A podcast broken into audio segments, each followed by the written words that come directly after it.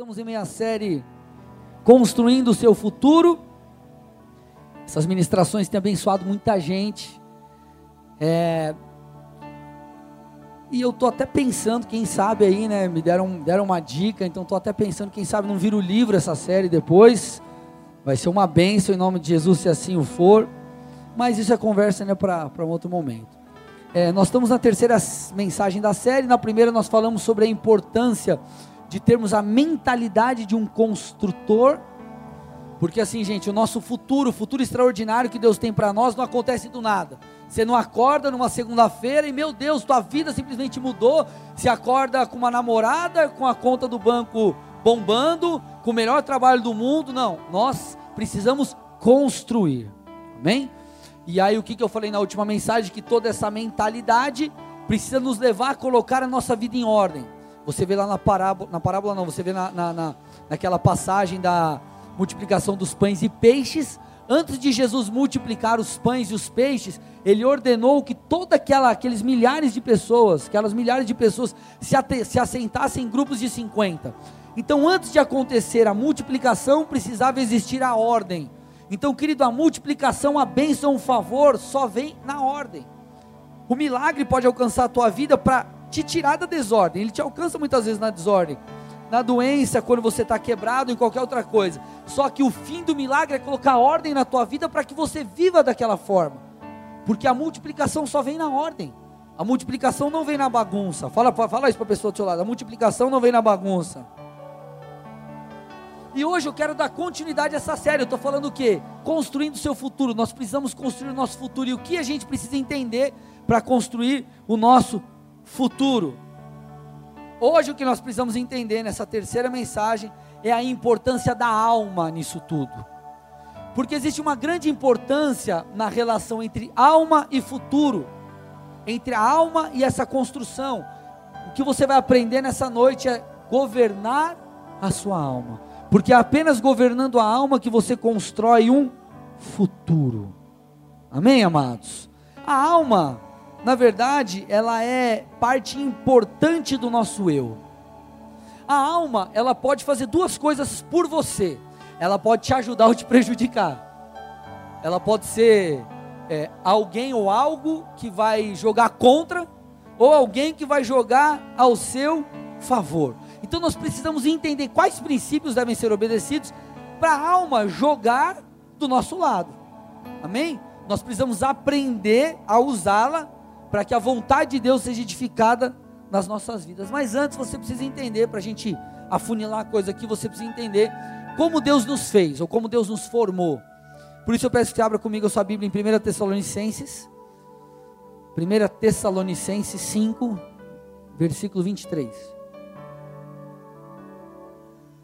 O texto diz assim: E agora que o Deus da paz os torne, os torne santos e em todos os aspectos, e que o espírito, a alma e o corpo de vocês sejam mantidos irrepreensíveis até a volta do nosso Senhor Jesus Cristo. Então esse texto fala que eu e você, nós somos constituídos, fomos constituídos por Deus em alma, em corpo, alma e espírito. Corpo, alma e espírito. O corpo, querido, foi o que eu falei há pouco, no momento da oferta ali, corpo é a matéria. Corpo é o que nos dá autoridade para agir aqui nessa terra, nesse mundo. Amém? Agora, o espírito é a nossa parte que possui ligação com as coisas espirituais. Amém? E a alma é a parte onde residem os nossos sentimentos. Na alma estão os nossos valores. Na alma, querido, está lá os teus pensamentos, aquilo que se passa aí na sua cacholinha aqui. E hoje eu quero falar justamente, eu não quero falar do corpo, mas eu quero falar sobre essa relação entre alma e espírito. Porque assim, gente, é, espiritualmente, nós temos tudo o que nós precisamos. Querido, quando Jesus é, fez a obra dele, completou a sua obra, na verdade a ideia de Deus foi sempre o quê? Uma obra completa. Amém? Então nós espiritualmente nós temos tudo que nós precisamos. Deixa eu te provar isso, vamos lá. Talvez você chegou aqui na igreja e fala, pastor, minha vida está zoada, está uma bagunça, eu estou em pecado, estou falhando, está sinistro. Se o seu problema é se santificar, sabe o que a Bíblia nos ensina? Que o nosso relacionamento com o Espírito Santo, por meio do nosso relacionamento com o Espírito Santo, ele vai gerando em nós essa mudança. Então a santificação acontece. Você vai se relacionando com Deus Santo, à medida que você se relaciona com Ele, você se parece com Ele e você vai você começa a ser transformado.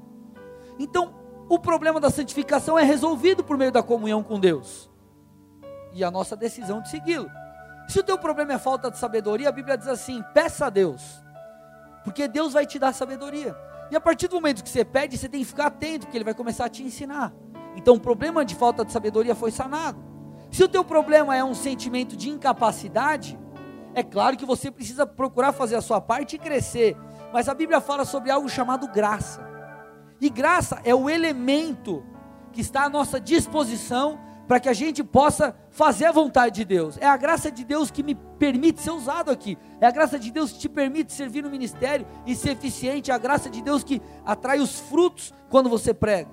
Então, o problema da falta de capacidade foi sanado. Talvez você diga assim, pastor, estou abatido. A Bíblia diz que Deus renova aqueles que esperam nele. Ou seja, o problema do abatimento foi solucionado. O que, que eu estou tentando te mostrar, meu irmão e minha irmã? Que espiritualmente nós temos acesso a tudo aquilo que precisamos. Por isso que a Bíblia diz que nós estamos assentados nas regiões celestiais em Cristo Jesus.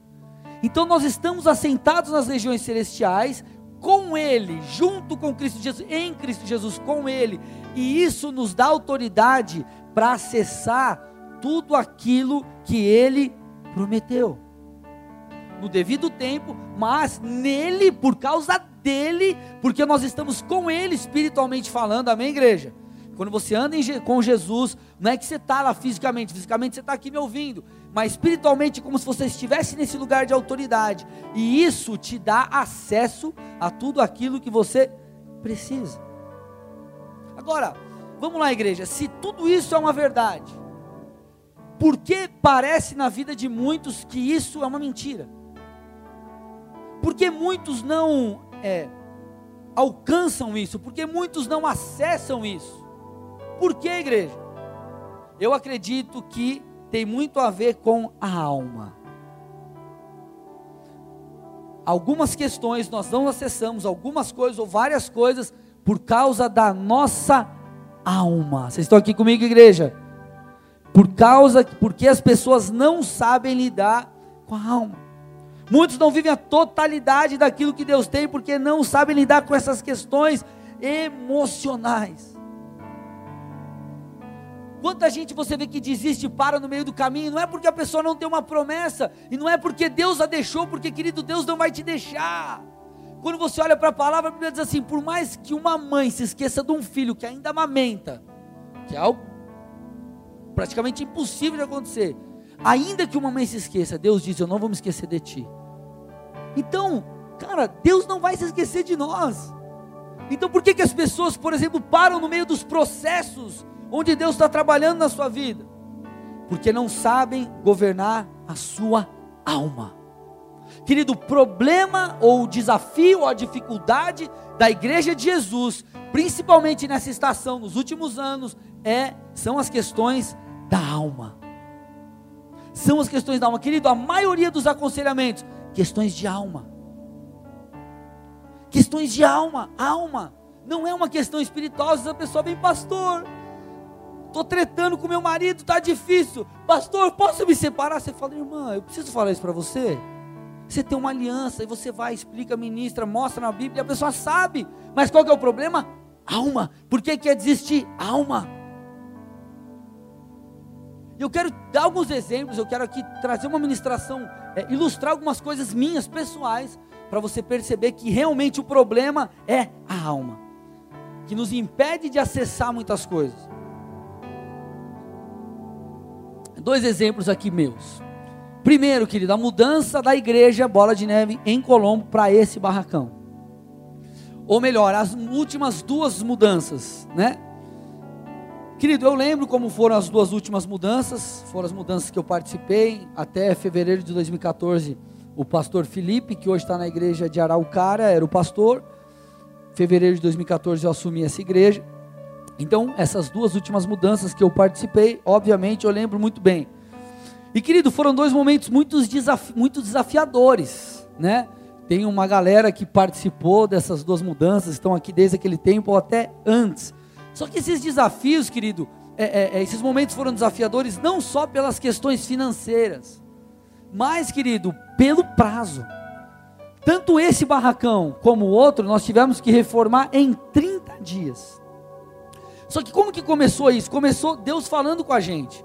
Então nós estávamos lá, atrás do Rota 8, do antigo Rota 8, onde hoje é o Agricer. É, e a gente começou a olhar alguns lugares, olhar alguns lugares, e apareceu o, o, local que nós estávamos lá anteriormente no Rio Verde. Deus, fala com a gente, fala com a gente, qual, muda, não muda, o que, que a gente faz? E Deus começou a nos dar alguns sinais. Da mesma forma foi quando a gente mudou para cá. Deus usou pessoas, Deus usou um profeta para falar comigo também. Eu lembro até de uma vez, um dia que eu estava chegando em casa na mudança para esse barracão, nós estávamos avaliando se era viável ou não. E eu lembro que eu estava chegando em casa e eu falei assim: Deus, mas é muito dinheiro. Eu não lembro se eu falei ou eu pensei, mas foi uma oração minha com Deus. Eu falei: Deus, é muito dinheiro. Aí Deus falou assim para mim: faltou alguma coisa para o barracão que vocês estão? Na época a gente estava no Rio Verde. Aí eu falei: não. Tipo, acabou a conversa. Tipo, Deus, né? o telefone pss, se ligou, acabou. Enfim, né? é isso aí. Então o que Deus está falando? Cara, não te faltou nada, acabou a conversa aí. Essa, essas, essas confirmações foram confirmações através das quais Deus estava dizendo assim: filho, bora, pisa no acelerador, vai, vai. E querido, nós aceitamos o desafio e estamos aqui. Agora, e se eu tivesse dito não. E por que eu falo eu? Porque por mais que a igreja apoie, a decisão final é minha. E se eu falasse não? Deus já tinha usado profeta, Deus tinha usado pessoas, e eu falasse não, nós não estaríamos aqui, vidas não teriam sido salvas como tem sido. E por que eu diria não? Por uma falta de dinheiro? Porque não.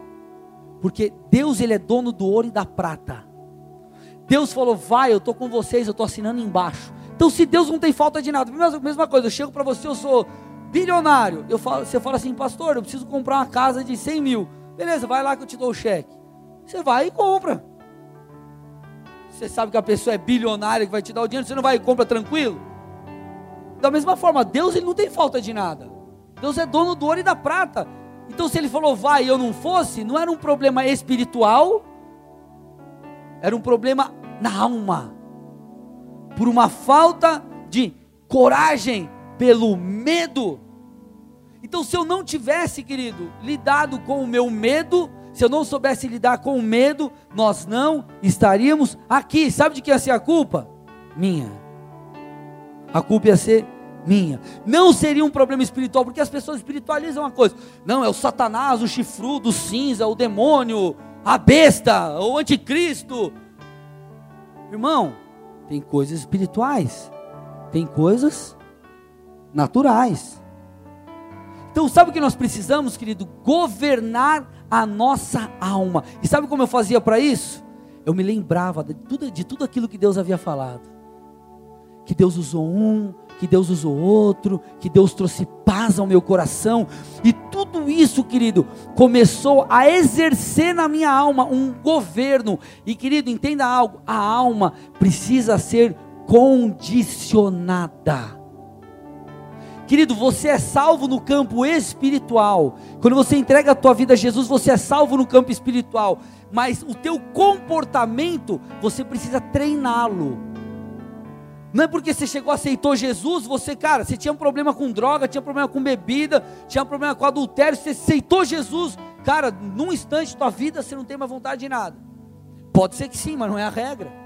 Então você vai ter que exercer agora um comportamento cristão. Você vai ter que ser transformado pelo Senhor, fazer a sua parte, e assim você vai sendo transformado, a sua alma vai sendo condicionada a adorar a Deus. Você, mamãe, Papai, quando tua filhinha, teu filhinho chora de madrugada. Chega uma hora que você fica cansado, fica, mas você não acostuma, sim ou não? Você condicionou o teu corpo. Por que, que se acostuma a um horário a acordar? Puxa, vou trabalhar mais cedo. Você condiciona o teu corpo. A alma é a mesma coisa, ela precisa ser governada, ela precisa ser condicionada.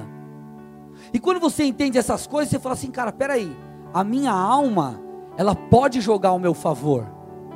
Ela pode jogar ao meu favor. E é isso que nós precisamos entender. A alma precisa jogar ao nosso favor. Porque se você não souber fazer isso e não aprender esses princípios, sabe o que vai acontecer? Se você não condicionar a tua alma, ela vai condicionar você. Ela vai condicionar você. E querido, você pode ter certeza que a tua alma não vai te levar para um lugar bom. Amém? Vocês estão aqui comigo? Outro exemplo, ministério. Querido, eu nunca tive medo de dizer sim aquilo que Deus tinha para mim. E por isso que eu estou aqui. Eu lembro, 19 anos, eu assumi uma cela na faculdade. Eu tive, tinha que fazer o louvor. Eu tinha que pregar na esquina da faculdade, na frente do boteco, debaixo de uma árvore, fazer uma célula.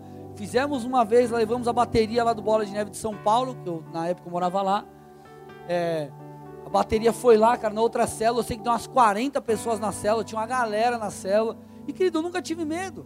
Aos 24, mais ou menos, eu cuidei um tempo da igreja da Lapa, com mais alguns presbíteros de Curitiba. Durante um tempo eu fiquei cuidando da igreja de Pontal do Paraná, supervisionei as igrejas no litoral. Detalhe, eu era presbítero em Curitiba. Eu era presbítero, eu supervisionava pastor, e pastor que tinha mais tempo de pastoreio, obviamente, do que eu. Eu podia falar assim, Deus, como que eu vou ser um presbítero e vou, e vou supervisionar, vou pastorear um pastor?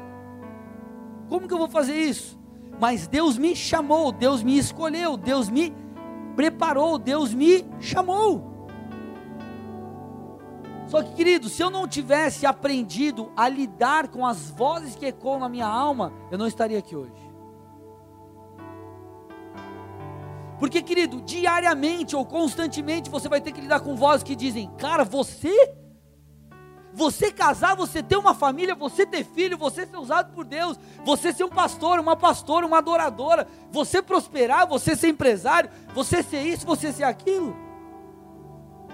Constantemente nós precisamos lidar com as vozes da nossa alma, e nem sempre essas vozes serão boas. Só que eu entendi, cara, eu fui escolhido, então eu estou nas regiões celestiais em Cristo Jesus, e por causa disso a autoridade está na minha mão, então eu governo sobre a alma. Por isso que a Bíblia diz: o pecado bate a porta, cabe a você dominá-lo. Não é Deus que vai dominar para você ou por você, Deus vai te auxiliar, mas você tem que dominar. Eu não quero isso. Você abre mão, você para de andar com gente que você não tem que andar, você deixa de fazer o que você tem que deixar de fazer. Deus está difícil, Deus vai te ajudar. Mas não, Deus não vai chegar quando você estiver indo lá para a rua, para o maluco, vai, você vai fumar um bagulho com o cara lá, o cara está lá todo dia. Deus não vai chegar te puxar, você está indo, Deus, eu quero ir. Ele está te puxando, não, não vou. Você tem que dar a volta, vai para outra rua, não vê, cancela, bloqueia o telefone, joga fora o teu telefone. Pastor tem problema com pornografia, não consegue lidar, quebra o computador, dá para alguém você tem que dar teus pulos. Estão me fazendo entender, igreja? Governar a alma, governar as emoções, governar os sentimentos. Perdão é governo de alma. Perdão é abrir mão do teu senso de justiça. Porque a vontade, quando alguém te trata mal, faz alguma coisa, se xingar a pessoa, sei lá o que você vai fazer. Vem aquele ímpeto, per, ímpeto, perdão é governo de alma. É governo de alma. Ai, fiquei chateadinho. Passa por cima. Passa por cima. Perdoa. Seja maior que isso. Governe. Você está assentado nas regiões celestiais em Cristo Jesus. E quando nós entendemos isso, nós condicionamos a nossa alma. E aí você vai ganhando resiliência. O que é resiliência? Você vai ficando cascudo. Vamos lá, se alguém fala assim, você é um bobinho. Aí você ah, chora, mas eu venço isso. Aí o cara, aí quando o cara te chamar de bobinho de novo, você não fica mais chateado. Aí o cara te chama de bobo. Uh, mas você vence. Daqui a pouco chamar de bobo, você não fica mais chateado. O bobão, é o mesmo processo. Tonto. E assim vai. Aí você, você vai se tornando resiliente. Porque você foi governando a sua alma. Querido, isso é esse é o processo de maturidade na vida do cristão. E qual que é a importância disso? Deus não vai te dar um carro para você dirigir enquanto você não tiver carteira de motorista. Você está entendendo? Deus não vai te dar algo que não chegou o tempo ainda, que você não se mostrou pleno e capaz. Então, amado, quantas coisas nós não teríamos acesso, ou nós já não estaríamos vivendo, se nós governássemos a nossa alma? Quantos relacionamentos não seriam destruídos, que foram? Quantas amizades quebradas, por causa da falta de governo na alma, porque o cara não sabe respirar e não sabe passar por cima daquilo. Querido, se nós governássemos a nossa alma, ela ia jogar ao nosso favor, porque você ia ser resiliente, você não ia ceder. Sabe o que ia acontecer? Você não ia mais desanimar tão facilmente, você não ia mais ficar chateado com tudo, você não ia mais se frustrar em todo instante. Querido, você ia superar os obstáculos. Por quê? Porque você governou a sua alma e você se tornou alguém resiliente. Agora, amado, é claro que eu não estou falando de técnicas para você vencer os problemas da vida, poder da mente, eu não estou falando desse tipo de coisa. A nossa base, o nosso fundamento é o Senhor, mas amado, Deus não vai fazer aquilo que te cabe, Deus não vai fazer aquilo que me cabe fazer. Olha o que diz João 16, 13. Estão me fazendo entender, gente? Legal até aqui? Show. Olha lá. Quando vier o Espírito da Verdade, ele nos conduzirá a toda a verdade. Não falará por si mesmo, mas lhes dirá o que ouviu e lhes anunciará o que ainda está para acontecer. Esse texto fala o seguinte, amado: que o Espírito da Verdade vai nos conduzir até a verdade. Ele vai te ajudar a viver a verdade, mas ele não vai viver a verdade por você. Ele vai te ensinar a verdade, ele vai te ajudar a viver a verdade, mas ele não viverá a verdade por você. Vou repetir, ele vai te mostrar a verdade, ele vai te ajudar a viver a verdade, mas ele não viverá a verdade por você. Você tem uma escolha. A mesma coisa lá no livro de Provérbios, Provérbios 25, 28. Como a cidade com seus muros derrubados, assim é quem não sabe dominar-se. Querido, uma cidade com muros derrubados, imagina naquela época. Uma cidade, os muros, eles eram, era, era questão de proteção. Os muros eram proteção. Então, uma cidade sem muro é uma cidade facilmente atacada e facilmente destruída. Sabe o que isso me mostra? Que uma cidade assim não consegue desfrutar daquilo que há dentro dela. Assim também é na nossa vida. Se nós não soubermos governar a nossa alma, nós não saberemos desfrutar daquilo que nós temos em Deus. Vou te dar um exemplo. Tem muita gente que fala assim, pastor, eu tenho um chamado pastoral. Aí você fala, que legal, e você incentiva a pessoa, a pessoa começa a crescer, crescer, crescer, crescer, crescer em Deus e vai, Deus chama, Deus levanta, se torna um pastor. E aí quando ele se torna um pastor, amado, todo mundo que está na vitrine, um pastor, um professor, um empresário, todo mundo que está à frente, tem gente que gosta, tem gente que não gosta, sim ou não? Você não recebe só elogio, você recebe crítica, não é verdade? Normal da vida. Se o cara não tem a sua alma sarada, se ele não exerce governo sobre a alma, sabe o que vai acontecer? Ele vai se frustrar no meio do chamado. Porque ele vai querer ganhar apenas elogios. Isso, e não é assim que a banda toca. Então sabe o que vai acontecer? O que é para ser bênção se torna uma maldição, se torna uma frustração, e ele deixa de desfrutar daquilo que está dentro da cidade, por quê? Porque ela não está cercada de muros. Alô? Estou me fazendo entender, igreja?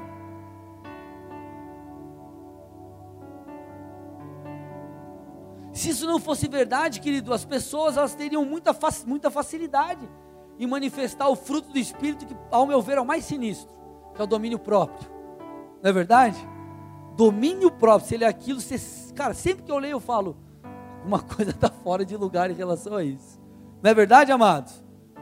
Por quê? Porque a alma tem que ser governada, ela tem que ser condicionada.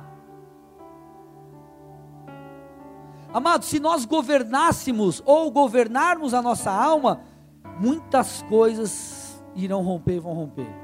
Quando você pega toda, todo e qualquer caso de sucesso, enfim, um atleta, por exemplo, um empreendedor, Você não, dificilmente você vai ver uma história, um empreendedor, por exemplo, que o cara começou hoje, daqui do, três meses ele estava vendendo tanto, ele foi para Disney e daqui a pouco, de um ano, ele vive de renda. Você já viu uma história assim? E a empresa maravilhosamente bem, todo mundo rala, meu irmão.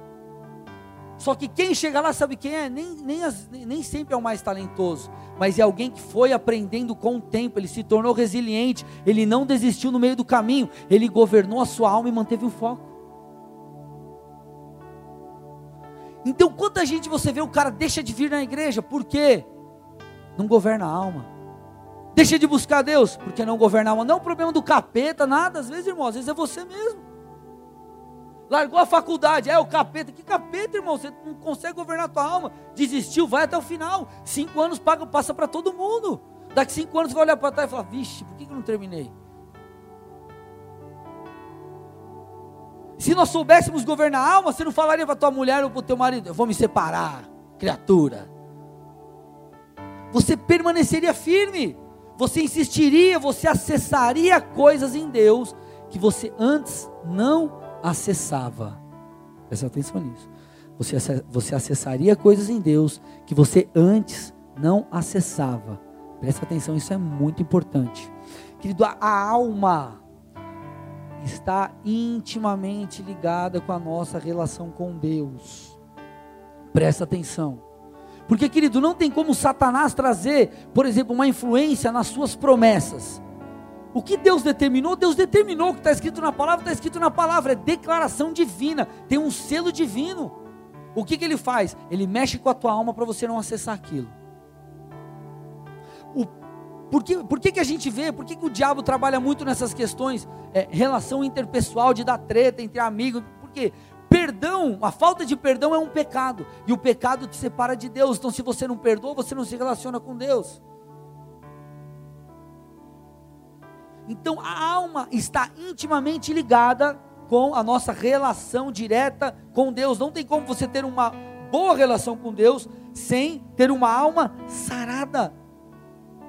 Você não vai conseguir acessar algumas coisas em Deus se você não tiver a tua alma sarada. Se você não souber lidar com as suas emoções, eu vou te dar um exemplo.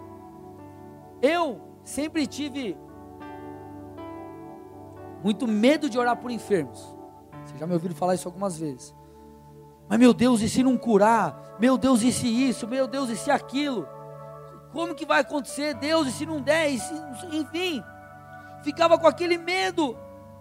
Só que havia um conflito dentro de mim, porque eu sabia aquilo que está escrito em Marcos 16, 17. Marcos 16, 17 diz assim: Estes sinais acompanharão aos que crerem. Em meu nome expulsarão demônios, falarão novas línguas, pegarão em serpentes, e se beberem algum veneno mortal, não lhes fará dano. Imporão as mãos sobre os enfermos, e estes serão, estes ficarão curados. Então, querido, Deus já disse: aqueles que creem, esses sinais vão te acompanhar, vão fazer parte da sua vida, vão te acompanhar. Agora, por que, que tem gente que não acessa isso? Não, porque a bênção não foi liberada sobre ele, porque não sei o que. É claro que tem algumas pessoas que têm o dom de cura, mas independente se a pessoa tem o dom ou não, você vai fluir, você pode fluir nisso. E a Bíblia diz: ei, aqueles que creem os sinais, os sinais vão acompanhar. Qual que era o conflito na minha alma? Ou o que, que acontecia comigo? Por que, que eu não acessava isso? Não era um problema espiritual, porque Deus já falou: ei, é um sinal, vai acompanhar a ponta, é decreto divino. Por quê? Problemas na minha alma. Não é que a minha oração não era uma oração forte, eu não gritava, eu ordeno a essa enfermidade que vai embora agora. No nome de Jesus, amado, não é varinha mágica. Eram problemas na alma. Problemas na alma que faziam com que a minha crença não fosse plena. Presta atenção. Eu já tinha visto muitos milagres muitos milagres, mas eu não era um agente de milagres. Sabe por quê? Porque eu achava que essa relação de fé era apenas Deus com o enfermo. Essa relação, ela não é Deus com o enfermo, uma relação Deus, o que libera a cura e o enfermo. Passa por essa terceira pessoa ou a segunda pessoa, enfim, que é quem ora, que no caso era eu mesmo. O texto não está falando Deus vai curar o enfermo por si só. Deus pode curar? Pode, pode. Mas o texto está falando que os sinais vão acompanhar você, eu, alguém, uma pessoa vai impor as mãos e vai acontecer a cura. Só que para isso acontecer, existe um elemento chamado fé. O texto fala que aqueles que crerem, os sinais vão acompanhar. Então, era o Deus, Deus, a pessoa enferma e o camarada aqui ora.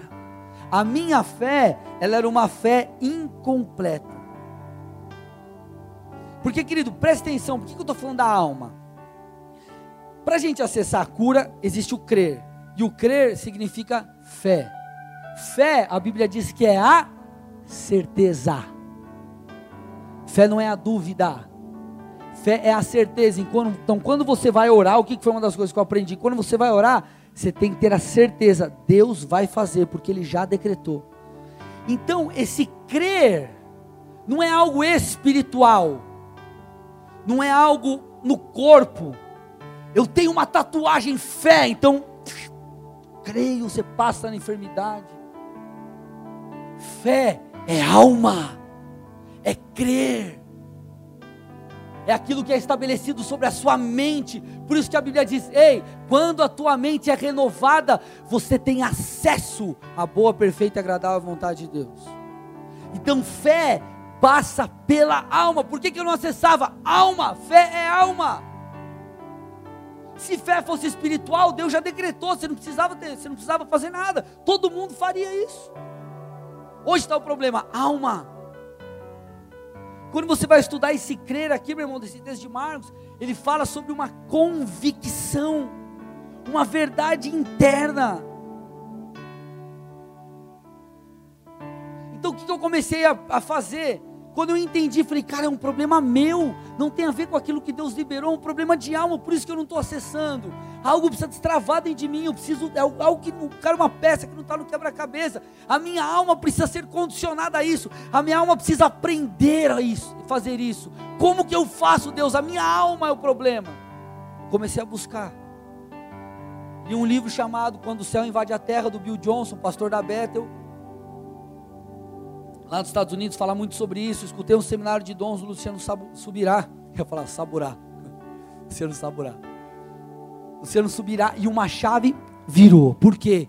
A minha alma, que precisa ser condicionada, entendeu que algo que antes ela não entendia. Então isso fez eu acessar essa fé que gerou o milagre. A gente começa a entender, amado, que o grande problema da igreja é um problema de alma. Não um problema espiritual. Espiritualmente Deus já liberou. Tá lá, as finanças, cara, Deus vai cuidar de você. Aí sabe que o cara fica naquele conflito. Ah, eu dou meu dízimo ou não dou meu dízimo? Eu oferto ou não oferto? Sou generoso ou não sou generoso? Aí o que, que eu faço? Aí o que, que eu faço? O que, que eu faço? O que, que eu não faço? E o cara não semeia. Ele não semeia, ele não vai acessar nunca. É uma questão emocional. Não tem como Satanás bagunçar os princípios, não tem como princípio, princípio é decreto, é alma, igreja. Essa luta é na alma. Satanás trabalha muitas vezes na alma. Cara, a unção está ali, os sinais, cara, está decretado sobre a tua vida. O que você precisa fazer para acessar aquilo? Um futuro abençoado está diante de você. O que você precisa fazer para isso? Pastor, sou muito almático. Cara, governa sobre a tua alma. Põe o teu foco, põe, põe teus olhos onde você tem que ir. Vai embora. Governa sobre a tua alma, determina sobre ela, seja mais forte do que ela. Em você é o Espírito Santo, aquele que te ensina todas as coisas. Eu estou abatido, ele te levanta, eu não sei como fazer, ele te dá sabedoria. Deus, o que, que eu faço? Ele vai te dar graça. É alma, igreja. Nós precisamos aprender que é, as coisas espirituais, muitas vezes, para vir sobre nós, precisa passar pelo campo da alma. A graça é um exemplo. Vamos lá, vou te mostrar isso. A pessoa chega, quem já, quem já, quem lembra da primeira vez que você ministrou numa célula a palavra, ou ministrou um louvor numa célula no culto, aquela primeira vez te deu um frio na barriga, no ministério, alguma coisa assim, quem lembra? Quem teve um sentimento de incapacidade?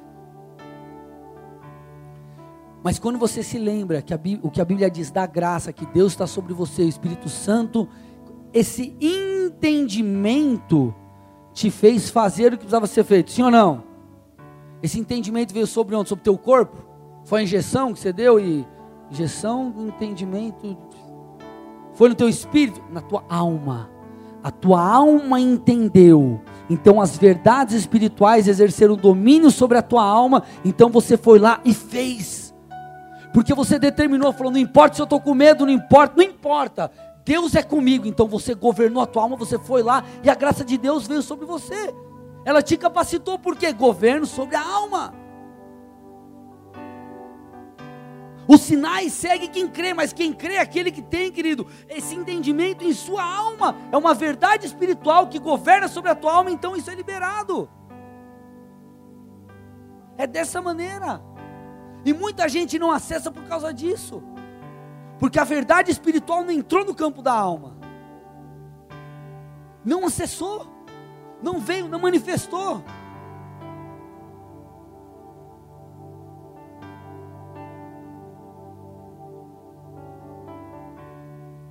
Vocês estão aqui comigo, igreja? É na alma que acontece a grande luta de todo cristão. Então nós precisamos aprender a fazer a alma jogar ao nosso favor. Agora, como trabalhar com a alma? Eu estou fechando a mensagem. O que é importante, o que, que eu poderia ensinar para vocês no que diz respeito ao governo, que vai te ajudar a governar a alma? Porque talvez você fale assim, pastor, eu estou tão fraco que eu não, eu não consigo governar a minha alma.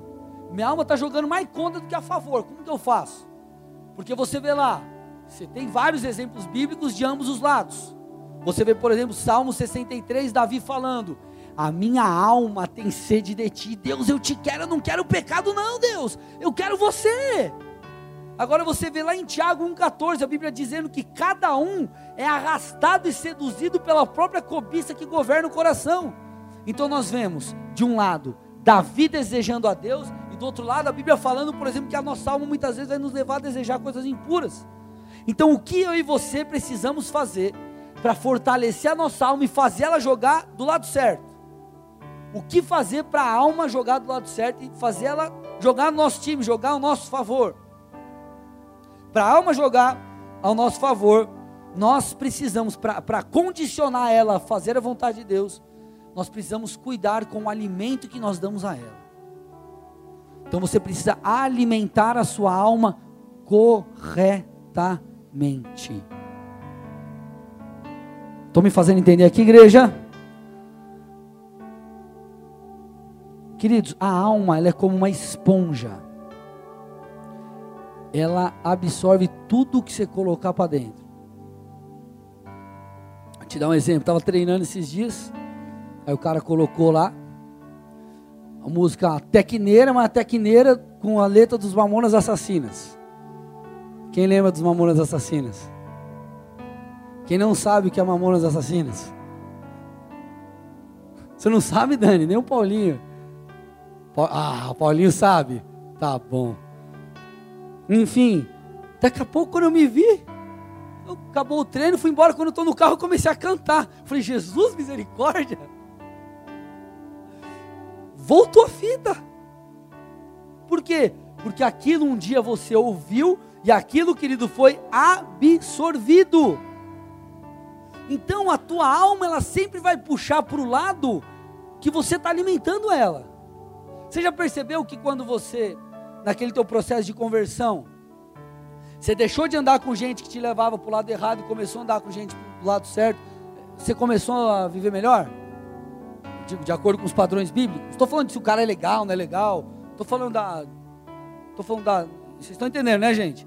Deixou de andar com um cara que te leva para o lado errado. E andou. Tua vida, a tendência é mudar. Porque você está sendo influenciado, amado. Nós somos seres influenciáveis. Começa a assistir muito seriado e muito filme do bandido, cara, do bandido que ganha, que daqui a pouco você está torcendo o bandido é mata esse policial desgraçado. Não é verdade? É isso aí, trai a mulher mesmo. Daqui a pouco cara, você fala, meu Deus, cara. Porque a tua alma foi condicionada. Por quê? Foi aquilo que você colocou diante dela.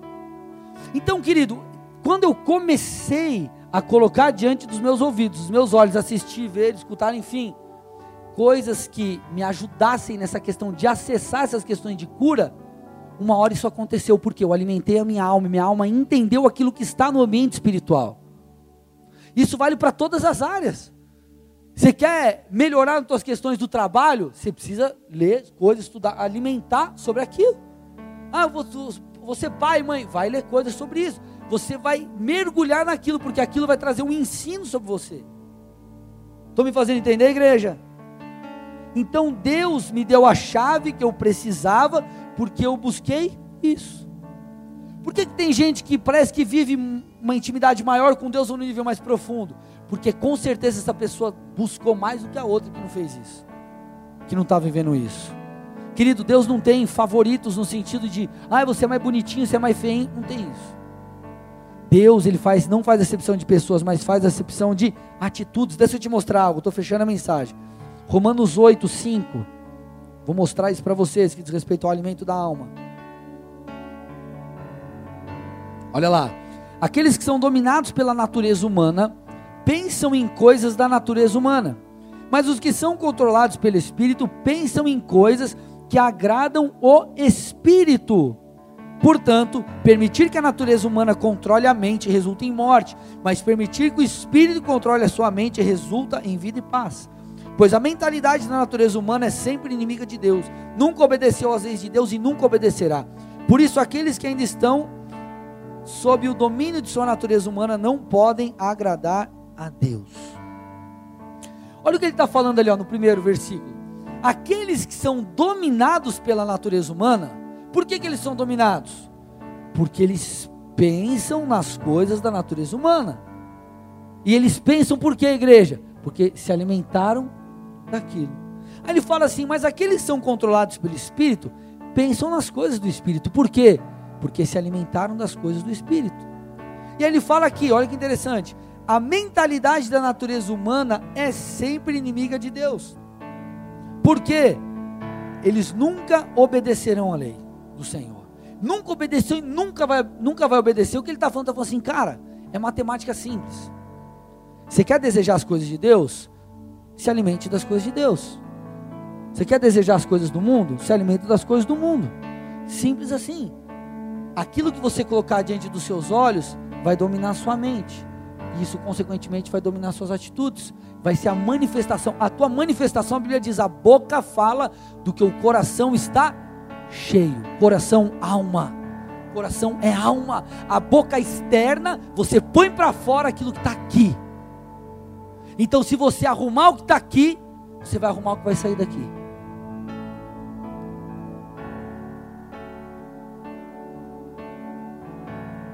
Olha o que diz João 6,57.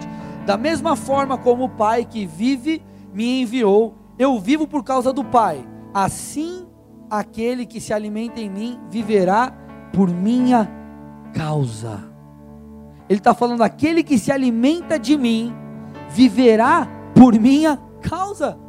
Porque, cara, quando você se alimenta de Deus, aquilo começa a exercer influência sobre a tua mente. Aí você fala, cara, isso é verdade. Deus é assim, eu preciso viver dessa forma. Então você vai viver a casa de Deus. Agora, por que, que o cara larga de Deus?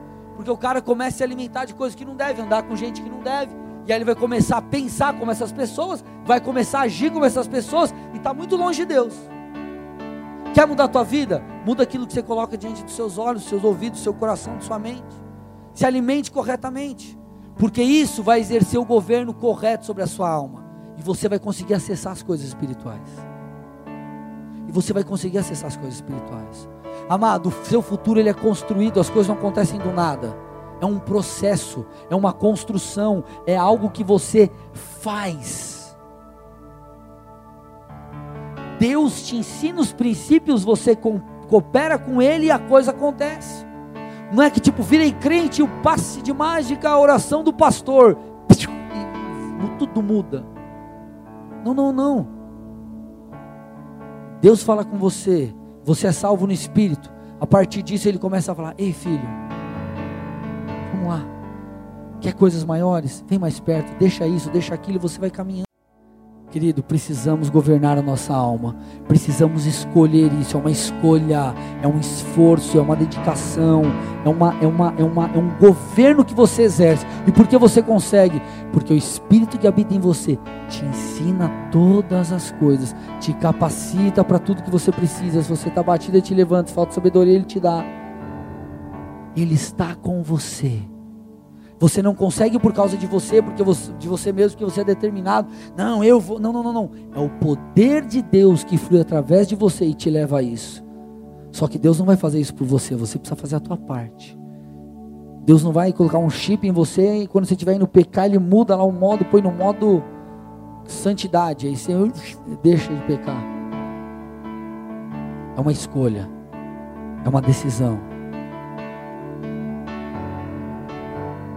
É uma é um governo. Feche seus olhos.